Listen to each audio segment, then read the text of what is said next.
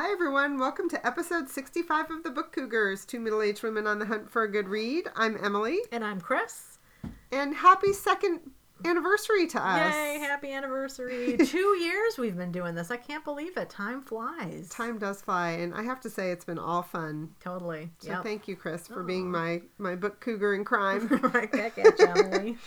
well, at the end of this episode, we have our interview with Bianca Marais, the author of Hum If You Don't Know the Words. So stay tuned for that. There are some spoilers. yeah, a couple spoilers. Nothing too significant, I don't think. You know, some things happened pretty early in the book. hmm We had a wonderful time talking with Bianca, and the book is just amazing. If you haven't read it yet, please do. Yeah, You won't regret it. You will not. As a matter of fact, you will start doing some slow mo page turning, which is what I did because I did not want it to be over. Exactly. so, what are you currently reading, Chris? Well, I am still listening to Becoming by Michelle Obama. I think I am about 60%, 70% maybe. I'm at the point, I'm at in 2004. That's exactly where I am. Okay. Where she's talking about how Barack gave the speech at the 2004 Democratic National Convention and how everyone went haywire and gaga over him, um, which was a tremendous speech. I remember Yeah. listening to it and I'm I'm loving it. It's it's such a neat memoir to read. I think for anyone, but for me, like I am from Chicago. I we grew up like maybe ten miles apart, very different neighborhoods, but still like she mentioned so many places that I'm familiar with. So that's kind of fun. I was thinking about you when I read it because it's definitely a love story to Chicago as Yeah, well. it really sure. is, yeah. I loved it too. And um, I think I saw a headline that it's the number one selling book of the year. It is, yeah, Yeah. the number one seller of the year, which I think is fabulous, and it's a great audiobook to listen to. I'm listening to it on regular speed. And I have to admit that I have a slight obsession in the last two weeks. I've been watching interviews with her. Oh, She's been everywhere, so they're not hard to find, and I just can't stop. I just love it. I've been trying not to just because I want to get through the book. Yeah, I know you've, yeah. you've already read it. So Yeah. once I finish it, I'm going to be on that, Yeah. that cycle for sure. Yeah. And I'd love to go see her, but Yeah, that's, me that's too. not going to happen this time around. Yeah. Well, that's why I've been watching interviews. It's kind of, what do you say? It's the second best option, I guess. hmm Well, I'm reading Elevation by Stephen King. Oh my gosh. It's my first Stephen King. That's a surprise. I know. Well, I've heard so much about it, and it's a novella, so I feel like, oh, it's a good place to start, you know? Right, yeah. And um, it takes place in a post-Trump world. It's after the election of Trump. Um, it's the ideas behind it are conservatism, homophobia. It takes place in Castle Rock, which I guess is a town that's appeared in other novels of Stephen King. Okay. I don't know that. I mean, I, I think I read that on the back or something. I wouldn't have known that. But I picked it up when I was at Northshire and started reading it and was like, ooh, I've, I've got to read this one. Very so cool. I'm excited to be in the Stephen King club. Yeah, he just sucks you right in, doesn't he? Oh my God, what an amazing writer. Yeah, he really Yeah. is. Yeah, with very few words, which I appreciate. Mm-hmm. Although I know some of his books aren't that way, but with this novella, it definitely is. Yeah. And I didn't realize that he has written so many short stories and short stories that have been made into, or maybe I shouldn't call them short stories, novellas that have been made into movies, Mm-hmm. like Shawshank Redemption and Stand By Me. And Yeah. I didn't realize that. Yeah. So, He is definitely a prolific writer. yes, Yeah. indeed. Yeah. Love him. Um, the other book I'm reading is Manhattan Beach by Jennifer Egan. And I am 35, 40% into it. And I don't know if I'm going to keep going. I can't decide. I wrote on Goodreads that I'm like a little kid who's like struggling to stay awake because she's afraid she's going to miss something um, if she falls asleep. I, you know, it's a good story. It's about a young girl and her journey and into becoming a young woman. It's set during World War II. She's working in the Navy yards right now, the naval yards, and a gangster guy, a guy who owns nightclubs. So it's their their stories, and they met up when she was a little girl, and their paths cross again. I'm just at that point right now, so I'm probably gonna stick with it. But there's yeah, it's it's a weird story. Mm, like I'm yeah. enjoying it, but there's nothing propelling me. Yeah, that's interesting. Yeah, I can't Hmm. really figure out or identify what it is. And I, you know, I did look on Goodreads, and some of my friends, a lot of them bailed on it. Oh wow. They just said, you know what, not much is going on and they keep waiting for the story to kind of start. Hmm. But I think what's keeping me going is the fact that it involves ships Yeah. and World War II, Right. which are two things that I, I'm interested about. Because when I saw her, remember I went up to Stonington Library in Mm-hmm. the summer and saw her. And when I listened to the backstory of why she wrote the book, I thought, oh, Chris has to read this book. Yeah. But of course, that's different than sitting down and reading it. So Yeah. Well, and I, I got it from the library on Mm-hmm. it as an ebook, and I did your trick finally, and I shut off my Wi Fi on my e reader. So it's past due, but I'm just going to keep going, I guess. maybe we should tell the listeners about this trick, which Yeah. a head librarian at my old library taught me. So I don't feel like it's too against the law. which is if you are reading on a source that you don't use, you know, for work and things like that, where you need to be online with it, you can shut off the Wi Fi on your e reader and then the library cannot fetch it back. Yeah. Now, I have to admit, I don't know what that does to people who are waiting to get their copies. I can only imagine that it delays their opportunity Oh, to that's read an it. interesting question. I wonder if it does. Yeah. If there's a librarian out there who knows the answer to that, let us know because then that will alter our behavior possibly. Possibly. I don't know. Because this head librarian that told me, she was like, oh, shucks, just turn off your Wi Fi. Then we Yeah. can't get it back. And I was like, okay. but then I started to think about the consequences of my actions. Yeah. Because, you know, I'm an upholder. But, you know, yeah. I've still done it before. well, the first time it happened to me, I was shocked. I Yeah. was reading, it was Chernow's biography of George Washington. I remember it very well. And we were gone for a weekend in a cabin somewhere. And I was, you know, I got up early. I started a fire. I had my coffee. I was, and boom, it was gone. it's so shocking. I was just like, what the? And because Yeah. I thought I would just pay fines, like Right. with a hard copy. No, no, they just suck it right off your They machine. It's all smoke and mirrors to me. I don't know how it works. But, I'm not reading anything else. nor am I. Well, what did you just read? I read Kingdom of the Blind by Louise Penny. The 14th Armand Gamache, uh, set in Three Pines, the fictional town of Three Pines up in Canada, and I loved it. I just love her writing. She just has a way of bringing such warmth into the pain of criminal investigation. Mm. Because people die in the books. You know, this is a murder mystery series, and it doesn't shy away from the hard things of life like death and drugs and addiction, betrayal. But she also presents it with such a good counterbalance of people struggling to do the right thing and trying to figure out what the right thing is and making really hard decisions that not everyone would necessarily agree with, but that may get the job done. Mm. I think he's one of the most Armand Gamache, the main character. I think he is one of the most complex investigators I've come across. Wow. Yeah, I really like them. Well, I know Will Schwalbe, our friend and fellow podcaster and wonderful writer, said he thinks this is one of the best yet in Uh, the yeah, series. That it just keeps getting better. I think so too. And there was a blogger who who didn't think so. She thought this was one of the weaker um, entries, and she's actually feeling like the series is running out of steam, which I'm not feeling that at all. I'm amazed by Penny's ability to weave in past things from past books into the current book. Like in this case, in Kingdom Kingdom of the Blind, one of the paintings that one of the characters makes, Clara is her name, this painting was a central painting in a past book, is now a kind of you know important in this book, hmm. and I just love that kind of stuff. It makes me think of you know like J.K. Rowling and how intricate the plotting was with Harry Potter yeah. and how she brings things around and weaves things in. Um, so I, I thought it was great. And in this book, there there are two storylines. Um, Gamache, for those of you who have read the series, he's under investigation for what happened in the last book. Um, there's a drug, a really intense opioid that is going to be released on the streets soon that is more powerful than anything, and people are definitely going to die.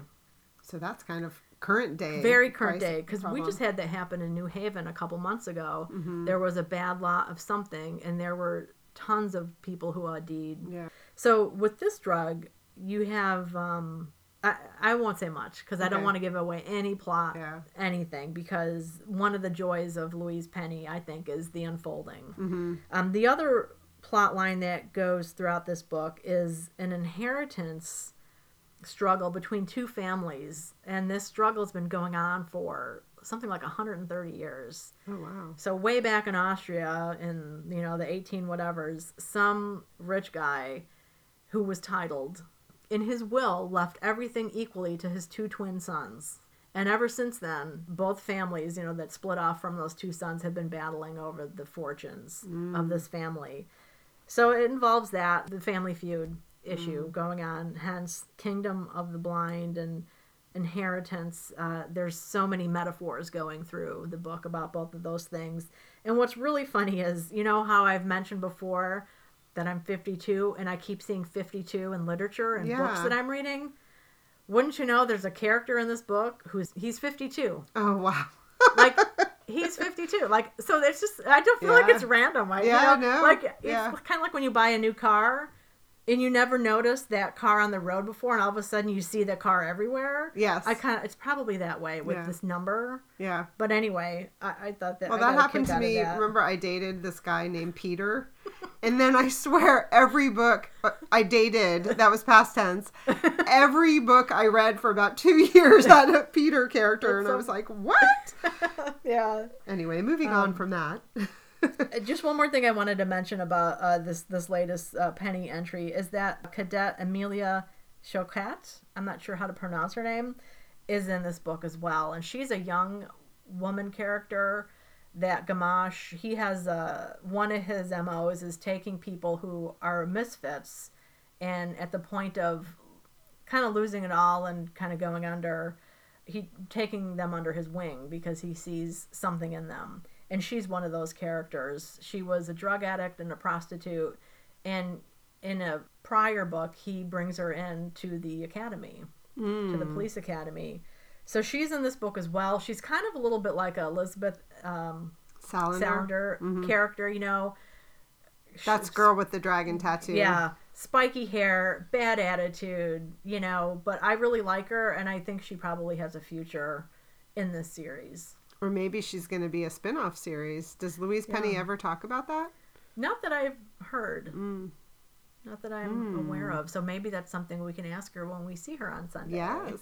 So I'm going to ask you a question that um, might um, do damage to our friendship. Uh oh. do you think it would be okay to start with this book in the series? yeah, absolutely. Okay. I think it would be. And I know some people are yelling at the radio right now as they hear that because um and I used to be the kind of person who would say you have to start at book 1 with any series because what's the point? Right. You miss all the richness. And you will miss the richness of these characters and what they've been through and their relationships. But I think it's a great standalone too. Okay. Yeah. I do. And I think, you know, as I've started reviewing more for Criminal Element, I've jumped in the middle of series Mm-hmm. or the beginning of series with whatever book is coming out. And Right. if it's a strong book, I think it'll it'll hold its own. Right. And I think if you have to rely on the books that came before, then maybe it's really not that great of a series to begin with. Well, there's also to me the pressure of saying, you know, do, do can I read 14 books? You know, and I have read the first book in the series. Mm-hmm. But, you know, it starts to feel daunting. Like I think, well, I'll do that when I retire or Right, something. You know, so it puts off your maybe pleasure of reading a really good book. Mm-hmm. You know, because you feel like you have to go back. Exactly. Yeah. No, I think you could just jump in Okay. with this one, and I'm happy to loan you my copy. Okay. Ooh. Um, yeah, I think I think it's really good. I was gonna say something. There was a point there. Oh, I, I started reading her when I think she had like maybe six books out, hmm so it wasn't that hard. Like Mhm. I did spend like that summer like trying to find the book at used bookstores and libraries and everything. Yeah. And that was before she had her first uh, New York Times bestseller before it appeared Okay. um, at the, on the list. And I was actually at a book event in Illinois when there were just about 20 people there to see her. And she announced that she had just gotten a call the night before from her agent or editor saying that her book was going to be appearing in the number one slot on the New York Times bestseller list. Wow. Maybe not the number one. It might have been appearing at nine or ten or something, but it was appearing, appearing on the list. in the top ten, And now her huge. right, and now her events are not in bookstores; they're Yeah. off-site in big places, In and they big sell out. Yeah, So absolutely. you knew her back in the day, Chris. Back in the day. Thanks to my friend Missy. If you're listening, Missy, it's all because of you. Oh, nice. She has spread the Louise Penny love all throughout Illinois. Wow. Well, maybe that's why she hit the New York Times bestseller list. well, I read His Favorites by Kate Walbert. Um, I got to see Kate at RJ's in Madison this summer.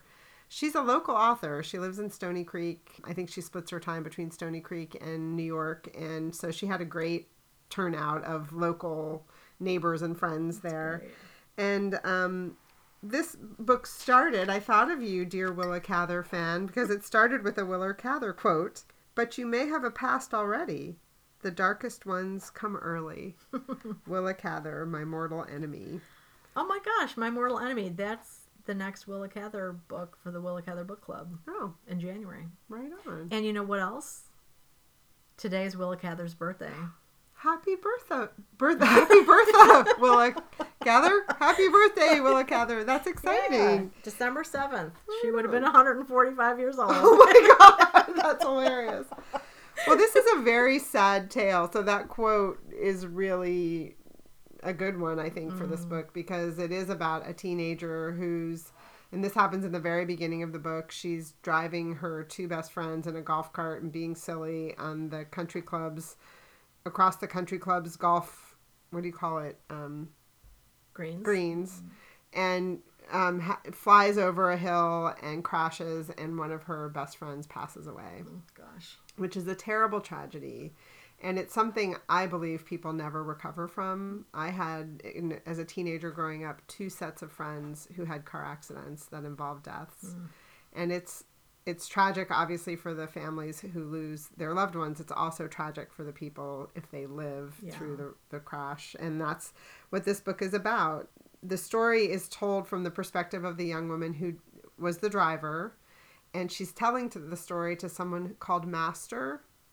And i won't spoil what that means but it is a story about vulnerability and the loss of a good friend. And that then you are more vulnerable to people who want to take advantage of you Mm-hmm. and she ends up leaving her town um, and going to a boarding school and ends up in a situation where she is taken advantage of. So it's a very sad tale. It's a novella, it's short. I read it in two sittings. I think Kate Walbert's writing is brilliant. It's spare, but weaves an incredible tale. And one of the things that I thought was really thought provoking about the book is that when you are a teenager and you're getting you know people so intimately that then when the person dies people can portray that person much differently than how you experience them mm. so it's yet another layer of grief Yeah. because you there you know you've lost this person that you shared these incredible intimate times with and your your formative years but nobody knows them the same way you know Right. our families don't know us the way that our friends know us you Especially know at that age. Yeah, yeah. and i thought she portrayed that so magnificently Oh. and it made me so sad but yet i enjoyed every minute of reading it Mhm. you know so Wow, that's fascinating. I'm going to have to check that out because quote from My Mortal Enemy, that's a novella too, and it's vi- it's a brutal story as well. It's Mm. painful. interesting So I'm now I'm really curious to read that together. yeah Yeah. And I also think when I spoke about it before, I talked about how there is kind of this Me Too element to it because it is about a young woman being taken advantage of. And I think it's interesting to see that from the victim's point of view and to see the basis of where people's vulnerabilities lie. And I thought Kate Walbert dealt with that so well. Yeah. So again, it's called His Favorites by Kate Walbert. Nice. Well, I didn't read anything else. You didn't? I read Ayiti, I think is how you say it, by Roxane Gay. This is her book of short stories that was originally published in 2011. And then after the year of Roxane Gay, I'm saying that with air quotes and jokingly, Um, it's been republished with a beautiful new cover by Grove Press. This is kind of a running theme. I've heard, I'll talk about it in my Biblio Adventures too, of authors who become overnight successes. Mm-hmm. You know, Roxane Gay, if you watch interviews with her, worked her ass off to be in the position she's in now. Yeah. You know, she worked as a, a day job, you know, as an instructor, which is not easy work. She has been writing stories and being rejected for years Yeah. and really worked hard to start some various um, small presses and things like that. So I'm thrilled that she's experiencing the success she is today, but she certainly is not an overnight Right. success Exactly. She's a but this but this set of short stories you know because her books are selling well was republished and uh, like i said beautiful cover it's a it's a love story to haiti which is her home country. You know both of her parents are from haiti. There are a couple uh, short stories that are erotica and in the back she talks about the different presses where they appeared and one of them was in best american erotica 2004 so they're fun yeah. So so it was a best. it, was, it was pretty good. Um, there also is a story in here that I'm dying to know if um, she wrote a novel called The Untamed State, which is a very difficult book. Wonderful. I five starred it. Her writing's amazing, but it is about rape. And she wrote a story in here that feels like the precursor potentially to that novel. So I would love if I got a chance to ask her that question, I would ask her. Um, but it's it's a small book, very quick read. This is another one I kind of gobbled up in two sittings. I had a really hard time when I finished Hum If You Don't Know the Words by Bianca Marais in just picking up another novel. Yeah. So I feel like this the novella by Kate Walbert and this set of short stories really helped kind of cleanse my palate and get me ready for Easy- another novel. Yeah, yeah, you know. that's great. Yeah, I had that experience too with Hum. Yeah. So again, Ayiti by Roxane Gay. Nice. I picked that up at the airport in Chicago the last time I was coming back. Oh, you did? Yeah, I haven't read it yet, but Okay. it's waiting patiently for me.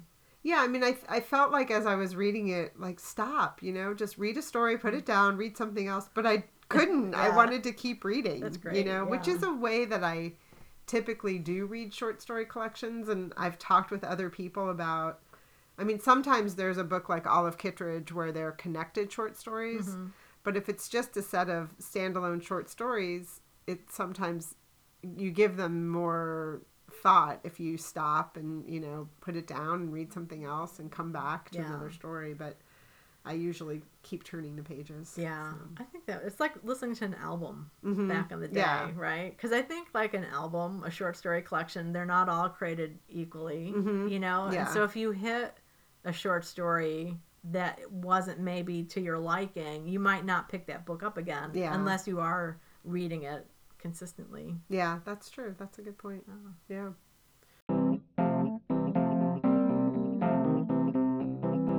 Biblio Adventures. yes i had two really good ones Nice. I went to RJ's in Madison and saw Virginia Sole-Smith.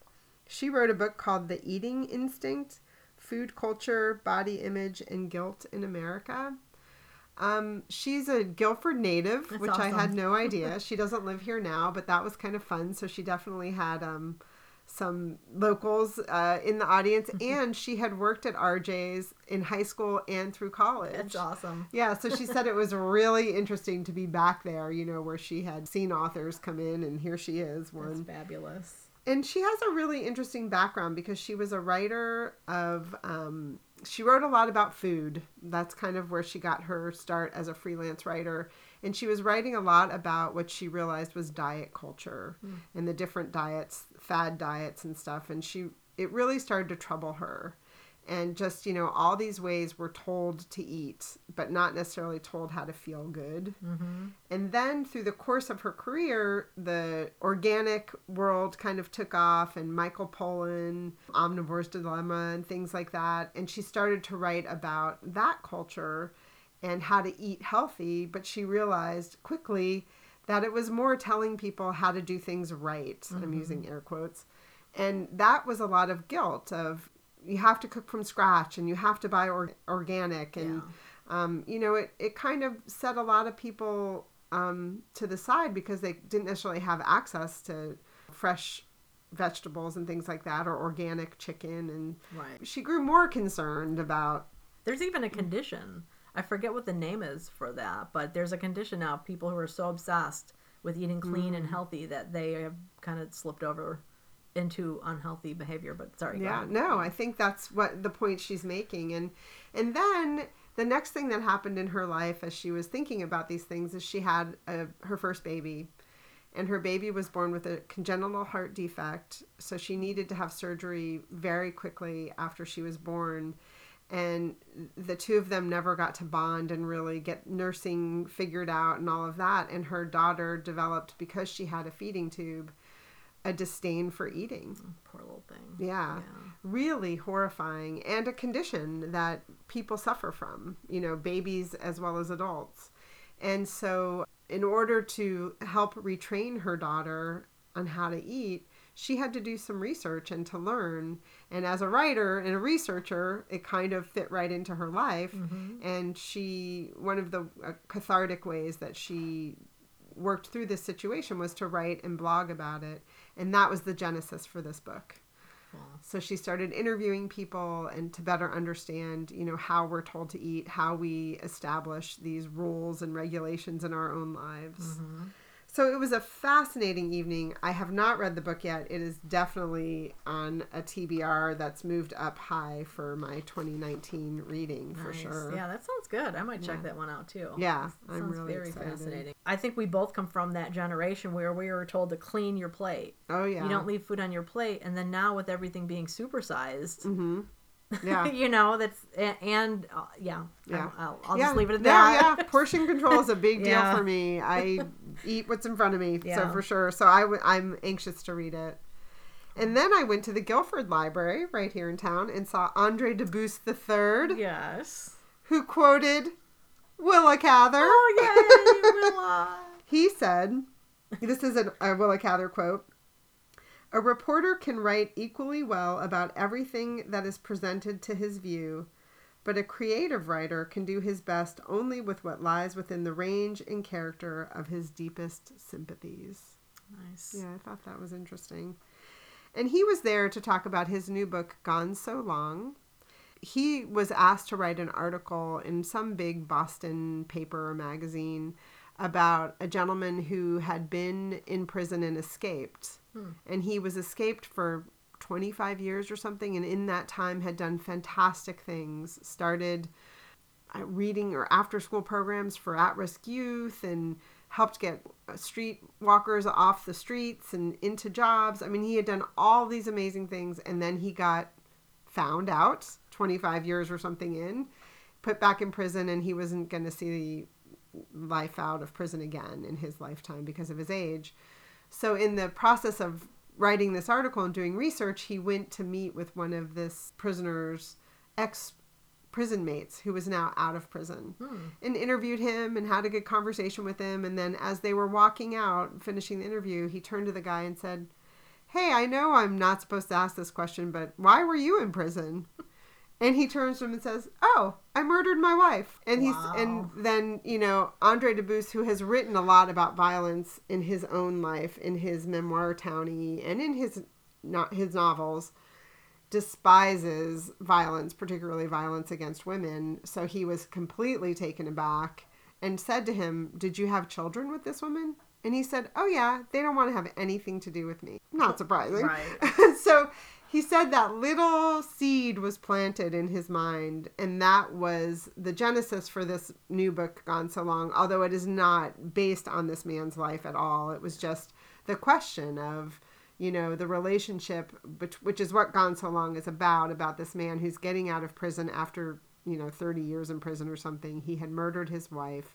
And the daughter that they had together is another character in the book and doesn't want to have anything to do with him mm-hmm. and Andre Dubus III, his father, Andre Dubus, I don't know, the second, I guess, I don't know, although it's never said that way, was also a famous writer. Oh, really? And he's he's incredibly debonair. He quotes authors like you wouldn't believe. He's very interesting, and the whole evening was him just talking about his writing life and how he became a writer. Mm.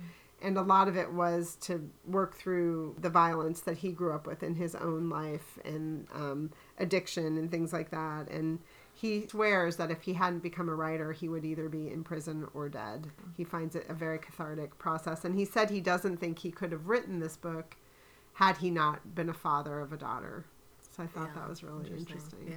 So I'm anyway, sorry I missed that one. yeah, the night of was- Laura's birthday, so we were having birthday Yes. things happening. you had a good excuse to miss it, but I did miss you, and um, I really do enjoy him. I have read a lot of his books, and he too had this same theme of.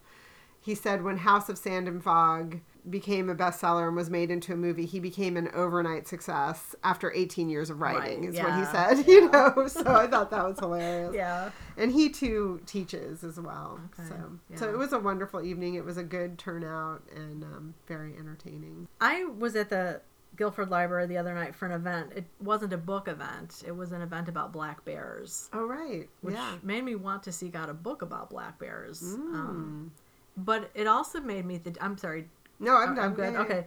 So black bears are repopulating in Connecticut, and it made me think of the book Stone by Stone, the history of New England's walls, Oh, or right. the history in New England's walls, because a lot of it has to do with the deforestation that happened in the mid 19th century. So Mm. as the forest is coming back, the bears are coming back, and black bears are not aggressive towards humans normally, so you know you don't have to worry like it's a grizzly bear that's going to come at you. You do need to take precautions, obviously. But one thing I just want to say to listeners: if you live in an area where there are black bears, do not send your dog into the backyard to chase the bear away, because the bear will probably kill your dog in self-defense. So don't do that. Good to know. That's all I'm going to say. Public service announcement. Yes, PSA.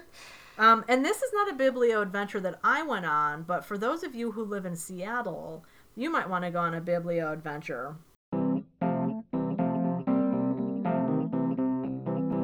I guess this is um, kind of an upcoming. okay, let's go Maybe to we could do that. Johns. Upcoming Johns. Um, in Seattle, uh, the Book-It Repertory Theater is doing a production of My Antonia, Willa Oh. Cather's novel, and that's running through December 30th. It started in late November, and it's getting really great reviews. They did this back in 2008 too, I believe, and I think one of the actors who performed in that is now directing Hmm. this new run. Check it out, and if you do go, let us know how it was. Yeah, that's cool. Well, the big upcoming jaunt we have is Sunday. Yeah. We're going to see Louise Penny in Concord, New Hampshire. Looking forward to that. It's going to be a Yeah. great day. We're I've looking never forward seen to her. having a yeah. I'm looking forward to seeing her, obviously, but I'm also looking forward to just going on a little day road trip with you up I into a new area. We've never been. I really want to do more discovering of New Hampshire, so I'm super excited. Cool. Yeah. Me too. Yeah. And I'm going on a huge road trip starting next week. My darling son talked me into fetching his car, which is in Bend, Oregon. so I'm going to grab his car, drive down to California to fetch him, and help him move to Colorado. Nice. So I'm doing what I picture to be this big L, and I'm hoping there's some stops along the way Oh. for bookstores. nice. But I have not yeah. mapped it out because, frankly, I'm afraid that I would be disappointed as I drive and can't get to so many of the great bookstores I see that I'll be passing. You know, so and just but- a reminder, we live in Connecticut. right. So yeah, it's a little distance away. yeah.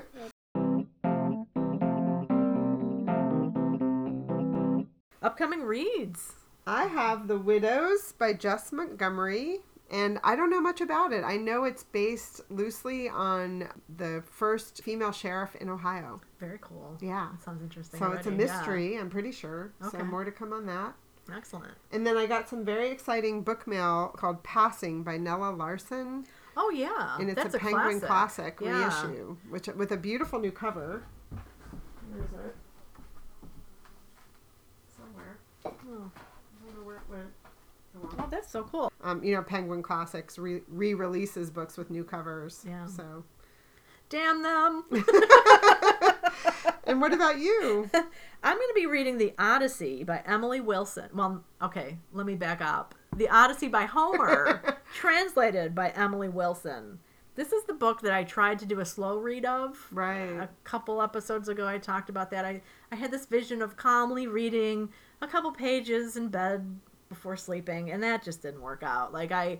I didn't want to stop reading, but then I, I wouldn't pick it up because I didn't want to just read a couple pages. Yeah. So it got to the point where I just stalled. hmm And so this is the Classics Club did another spin, as Right. they call it, and it landed on um, the Odyssey for me. So Perfect. I'm really looking forward to actually just sitting down and reading it. And James Benn, who writes the Jimmy Boyle mystery series, Billy Boyle. Billy Boyle, sorry, he had said on Twitter, he's like, "Good luck with that." He's you know trying to read it slowly. Oh, okay. because uh, it's So such a he good was read. right, Yeah, yeah. so he's totally right about that. Excellent. Well, and the holidays are coming, so usually for me that means some quiet time because the world kind of comes to a halt. So hopefully you'll get a chance to really dig in. Yeah, I'm looking forward to that. Excellent. Yeah. All right, All right, everybody. everybody. Well, coming up next is our conversation with Bianca Marais about Hum If You Don't Know the Words. So give it a listen. And if you haven't read it, we highly recommend it. Also, I think it would make a fantastic gift. It would. So Yeah, because it's, you know, that. it's not a book that is hugely on people's radar yet. Mhm. All right, All right, everybody. everybody. Happy, reading. So, just by way of a quick introduction for listeners, we're talking with Bianca Marais, and we're going to be talking about Hum If You Don't Know the Words, her novel that came out in 2017. Yes, And then July she- 2017. So um, we're so excited to have read this book, and some listeners did participate in the read along of Born a Crime by Trevor Noah, which Bianca you so graciously recommended when we were looking for a companion read. And that was a nonfiction book, and as you suggested, it did really set the tone for historical events and kind of what was happening in the country at the time that really your novel takes place, right? Right. So- and and the great thing about you know nonfiction in the way that Trevor wrote these essays is that you can give context without it sort of slowing the momentum of the story down. And you know, although I had to do a lot of research for my novel because I was a baby when the story played out, there's only so much of the research you can actually put into the novel giving context before it sort of becomes like dry textbook reading um, you know, and you have to take it out, which is why I, I, I love reading, having my book read in conjunction with his, because it just really gives that foundation that fiction can't give. Right. And it really did. I mean, particularly with like the character King George, Mhm. who's a colored man. It's like I completely understood what that meant, you know, Yes. having read Trevor's book. Yeah. Yeah. Yeah, and, and, and you know, from the book's perspective, when it's Robin um, narrating, you know, she just takes these things sort of at face value. And so she's not really going to contextualize what it means to be colored in South Africa. And of course, in the US, colored is an offensive term generally for black people, whereas in South Africa, you know, people who are mixed race, half black, half white, self identify as colored. And it, it was so interesting when Trevor's book came out because my novel was already written when I read his book. And uh, he had the Xhosa mother, just like Beauty in my story is Xhosa, you know, and there, there were so many parallels. It was wonderful. Have you and Trevor ever communicated about your books? I know that my editor at the time tried desperately to get my book to Trevor to see if he would possibly blurb it. Mhm. Um, and his agent sort of took it from us, but his schedule was just crazy. So, no, Yeah. we haven't. But that would have been such an awesome blurb to have. Yeah. Right, Yeah, right. Absolutely.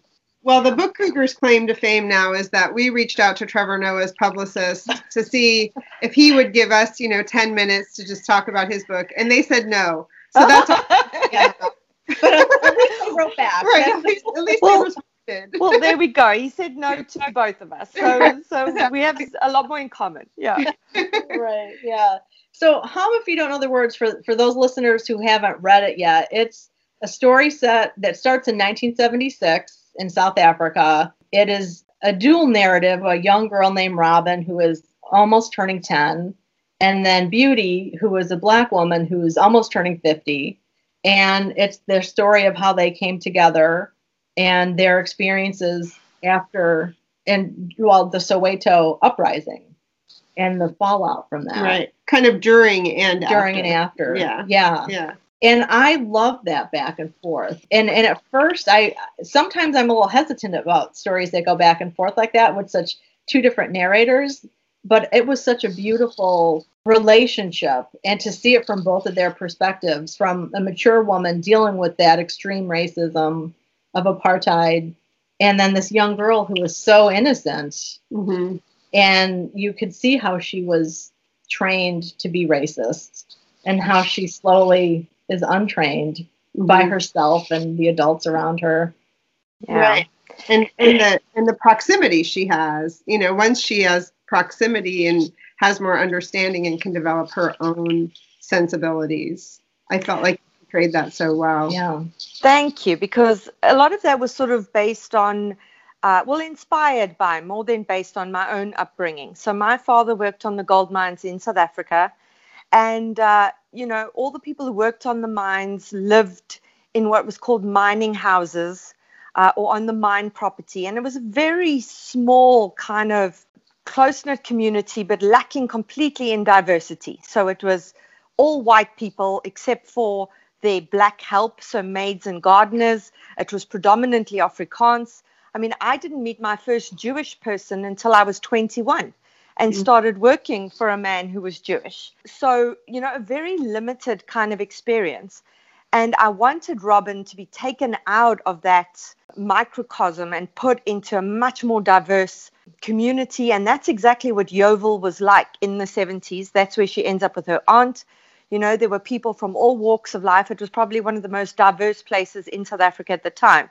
And it's amazing how, when we broaden our horizons and we interact with people who are different from ourselves, how our viewpoints change. hmm Yeah. It reminds me of Bryan Stevenson in his book Just Mercy, where he talks about becoming proximate, you know, and how important that is for people to establish their own opinions and experiences. Yeah. Yeah, absolutely. Because as as a child in South Africa, especially during the apartheid years, you know, it isn't a, an exaggeration to say that children were pretty much brainwashed from Mm. when they could learn how to speak. Their whole view of the world, it, it was this brainwashing in which you were told by teachers, by ministers, by anyone in a position of power and authority that you were this uh, race, this exalted race, and that uh, you could do pretty much whatever you wanted to black people because they were less than you. And it's, it's impossible to come out of that kind of an upbringing without having these entrenched kind of racist views of the world. Yeah. Yeah. You know, and there's one scene, I don't remember the context, and I've still forgot my book um, today with all my little sticky notes on it. But at one point, Robin, the young girl, says something about, well, how are we going to know who to fear if we don't know their color? I think is what the context was. Do you do you remember that scene, Bianca? Yeah, I um, I'm just trying to think the exact words. You know, she uh, she, she did. She she was like, "How are we supposed to know who to be scared of if people don't come in the right colors?" Because when she's in Yeoville, there is King George, who is colored, who's he's not black, he's not white, and she meets Indian people for the first time, and so they're also brown, and that also confuses her. So uh, yeah, very much. And just that that worldview from being a little kid that she was ingrained to know that you're supposed to fear somebody. Right. and just you just think about the the brainwashing and and how that sets us up to be then adults who are always looking for problems from other people Right. Yeah, yeah. And I thought the way that you drew Robin's character of a young girl, so naive and making such tragic mistakes out of her naivete. I'm thinking about, and there are going to be some spoilers, listeners. Just you know, we haven't read the book. I'm thinking about the scene where she steals her aunt Edith. I shouldn't say steals, but borrows for a period of time her aunt Edith's jewelry Yeah. you know, and then doesn't take ownership of that mistake until she sees that there could be some real tragic circumstances that take place if if she doesn't own up to her mistake. And I felt Mhm. like that was such a classic 10-year-old, you know, problem and how they learn.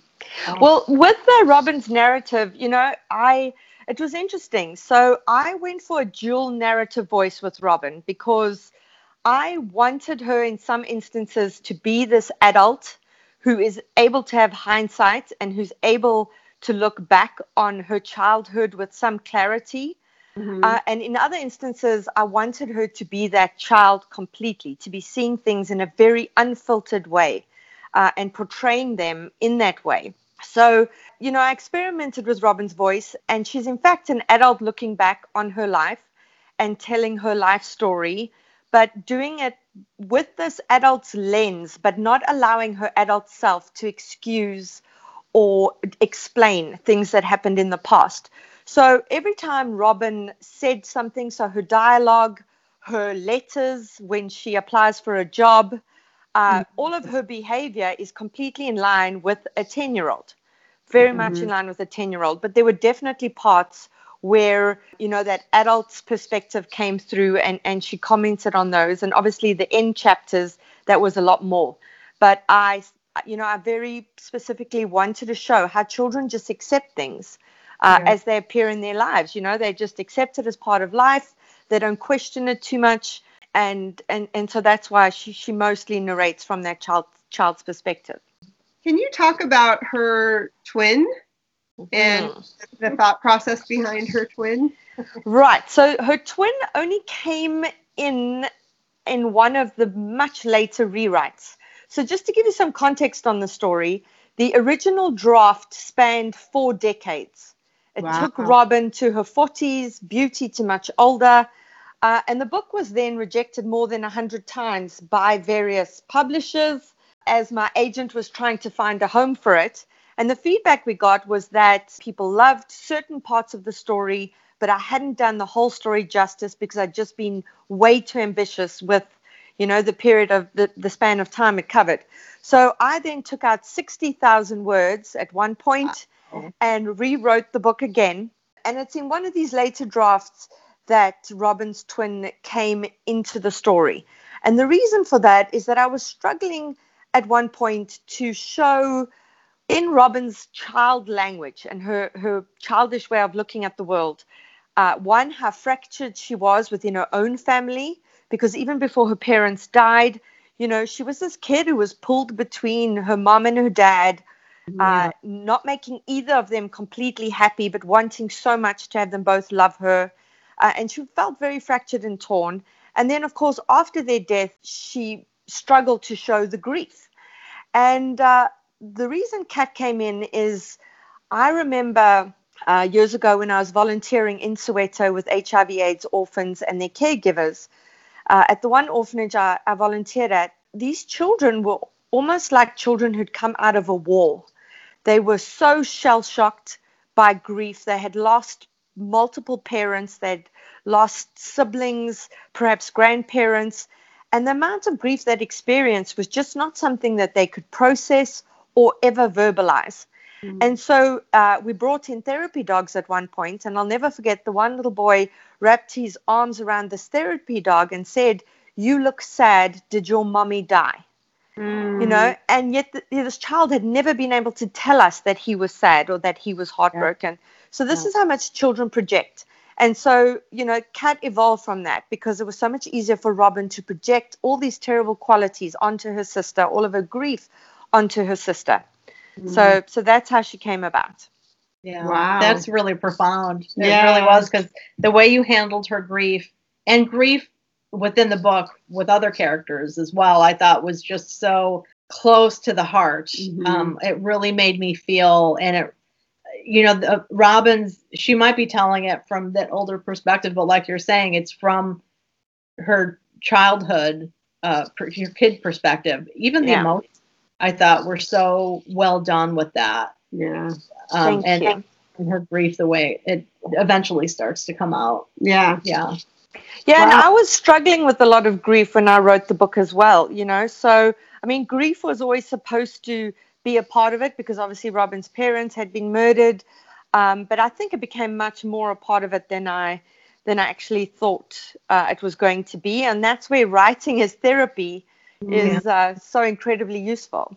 yeah. Yeah. And then the humor though too that balances it all. I just want listeners to know it's it's a, a very heart wrenching, hard, painful book to read at times, but there's so much beauty and hope and Mhm. humanity and warmth in it as well that Mhm. it's it blew me away. I, I couldn't read another novel. I couldn't pick up my next novel for a couple days because it just needed to to percolate within me and Yeah. yeah I felt the same way, and I read it a little bit after Chris, and so we had already recorded an episode where she had had to look, you know, for another book after yours, and I this last week, like nothing, I can't read anything now. yeah Thank you. Also a little thread of a mystery, you know, and so it's a page turner in that way as well because you really want to know where the story is going. But I really found myself like, I want to turn the pages a little slower because I don't want it to end, but I want to know what happens. That's Yeah. brilliant because that's exactly what I wanted, you know, and I, and I wanted it to be accessible because so many South African writers and so many South African stories are extremely, extremely literary and really dark. I mean, I don't know if you've read any J.M. Coetzee, uh, Waiting for the Barbarians, Disgrace, uh, Nadine Gordimer as well. I mean, they're South Africans who've been nominated for Nobel Prizes and won Pulitzers, etc. But um, you know, the books are tough going because the the subject matter is just really heavy, um, and it's kind of relentless in that it, it doesn't, you know, uh, let go of you enough for you to have that moment where you're able to exhale and and go, phew, okay, now I can carry on with the rest of it. And so for me, it was important to one portray that South Africans have an amazing sense of humor. South Africans love to laugh. And it's kind of a black sense of humor. It's this dark sense of humor because the worse things are, um, and and sort of the more deprived people are in South Africa, and the more violence they've been exposed to, sort of the more they laugh about things. And it's definitely a coping mechanism. And uh, you know, I wanted to bring that through. And also, I'm not able to read a book that's just constantly depressing. So, although the book deals with you know racism and homophobia and anti-Semitism and grief, it was really important to me that there were moments where you just had to laugh, and there was general silliness to to balance that out. Mhm. Yeah. Well, and another thing that runs through the book is the women's movement too, with Aunt Edith, and because it's 1976, there there is a television ban in South Africa at this time, which I didn't know about. But Aunt Edith is a, a flight attendant, so she's traveling the world, and she's really hip and in the know, and a huge Elvis Presley fan. Um, and one of the things I read called her loving but irresponsible. And I really love the way you portrayed her, though, because I didn't really see her as irresponsible. I saw her as very honest about who she was and what she wanted, and struggling in the beginning with thinking she, when she is um, made Robin caretaker, Mhm. that she had to give it all up and somehow be this different type of person. Yeah, it, it was fascinating for me how readers responded to Edith. Uh, and it made me realize even more how, you know, books are mirrors we hold up to ourselves and we see in the books what's already within ourselves. And, uh, you know, I had some readers, I had one reader at a book club uh, start off by asking which character. No, no, she wanted to ask which character was me, which character was most me. But just before she asked this, she she went off for five minutes about why she disliked Edith so much. And Edith was selfish, and Edith is this, and Edith is that.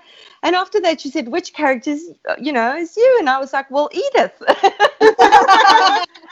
because because the thing that I saw in Edith is I saw a woman who was honest enough with herself to say, I am not having these expectations forced on me. I'm not having um, societal expectations forced on me. I don't want to get married. I don't want to have children. I want to travel. This is what I want to do with my life. And I saw Robin's mom as wanting the same, very much mm. wanting the same for her life. But then her life went in a different direction and, and she got pregnant and felt forced into motherhood, which is why she wasn't a very good mother because mm. she was quite resentful of this child's presence in her life. And mm. yet, Edith was just so true to herself. Edith knew what she wanted. She had motherhood thrust upon her when Robin just unexpectedly arrived. And, you know, she wasn't very good at it. She did the best she could. Um, but yeah, I just saw her as this wonderful feminist character. And she was loosely based on my favorite aunt, who was also a bit of a maverick in the 70s.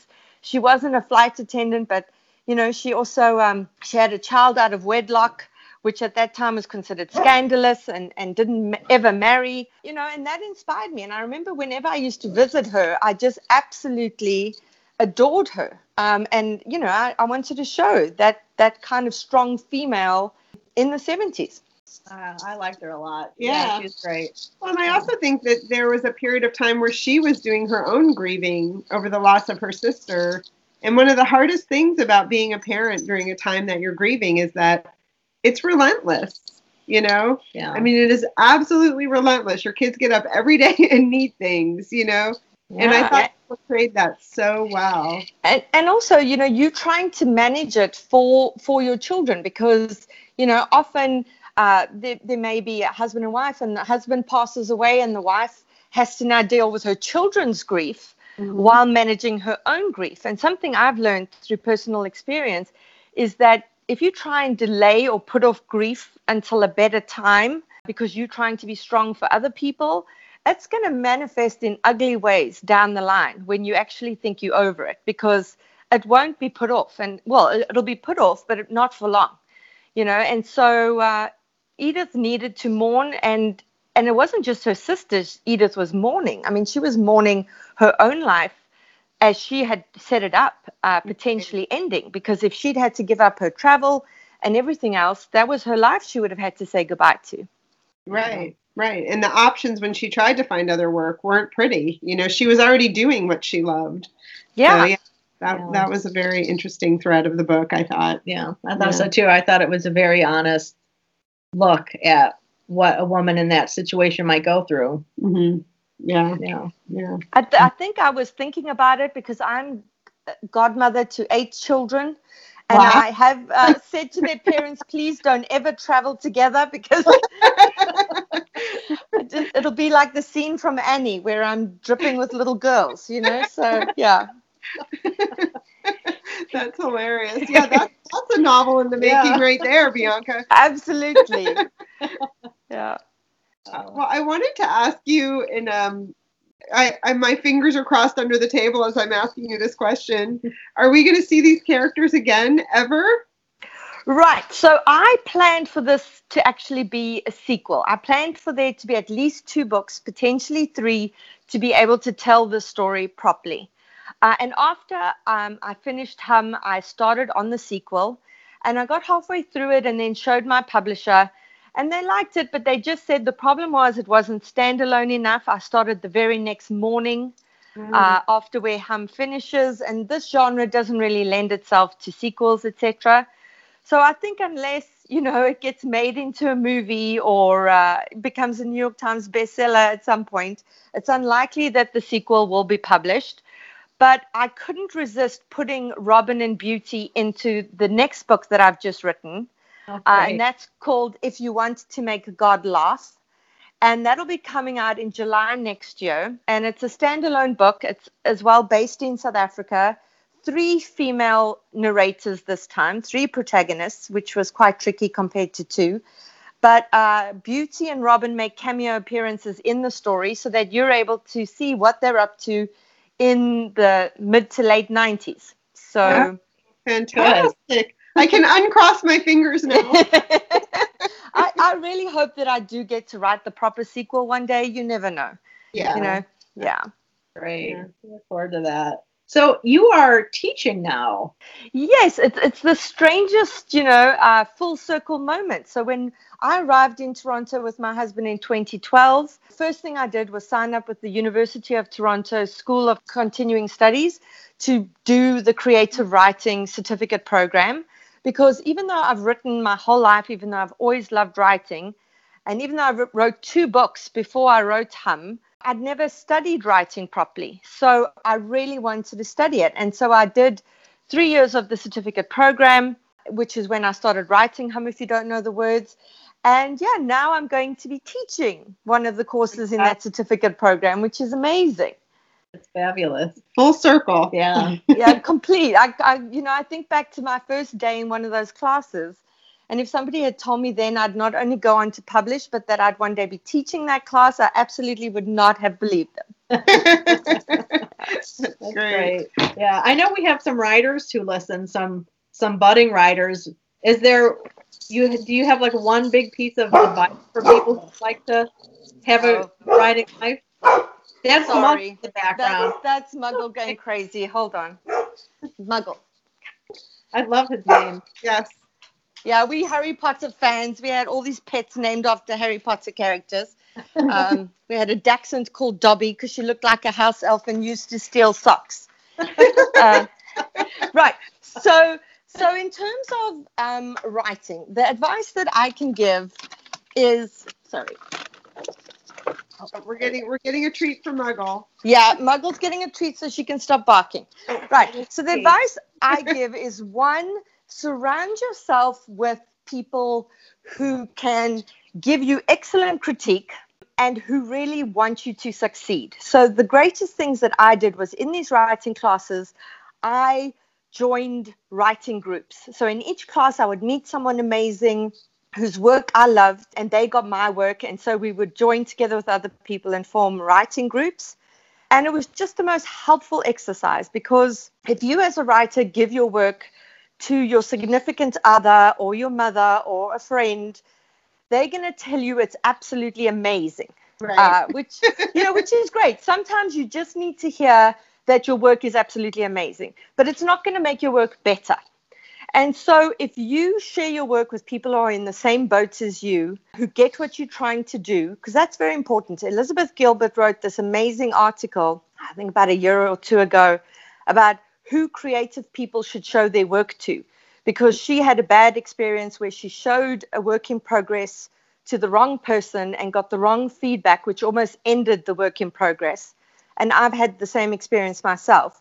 So show it to people who are invested in you, in your writing journey, who get what you're trying to do and are able to give you critique accordingly that'll make the work better. Um, and who can support you because, you know, there are days that it can be really awful. I mean, writers, by their very nature, are meant to be sensitive people, um, more sensitive than other people, which makes all the rejection, all the criticism that much harder every time I would get a rejection letter, I would scan the first line for the but, however, nevertheless, you know, and, and your heart would just drop and you'd be so depressed. So, you know, that support is, is extremely, extremely important. And then for me, it's about just reworking your work, just rewriting, redrafting. I was in classes with people who I can promise you were way more talented as writers than I am. And you know, they haven't published simply because they didn't want it as badly as I did.